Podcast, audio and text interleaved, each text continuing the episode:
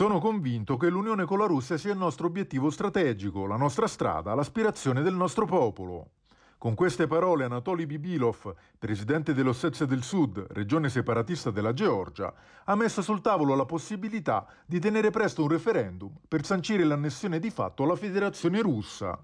Pur senza date o una roadmap precisa, il governo sud-ossetino preme però sull'acceleratore, nel tentativo di sfruttare quella che definisce la finestra di opportunità aperta dall'invasione armata della Russia ai danni dell'Ucraina. L'Ossetia del Sud, insieme all'Abkhazia, si è staccata dalla Georgia all'inizio degli anni 90, in contemporanea alla dissoluzione dell'Unione Sovietica, ma la sua dichiarazione di indipendenza non è stata mai riconosciuta dal governo georgiano. Il conflitto tra le parti, mai sopito, è nuovamente esploso nel 2008, quando dopo rinnovati scontri, l'esercito russo è penetrato in Georgia sconfiggendo rapidamente le forze di Tbilisi, mentre il Cremlino si affrettava a riconoscere Ossetia del Sud e Abkhazia come stati indipendenti e a stazionare ingenti truppe nell'area.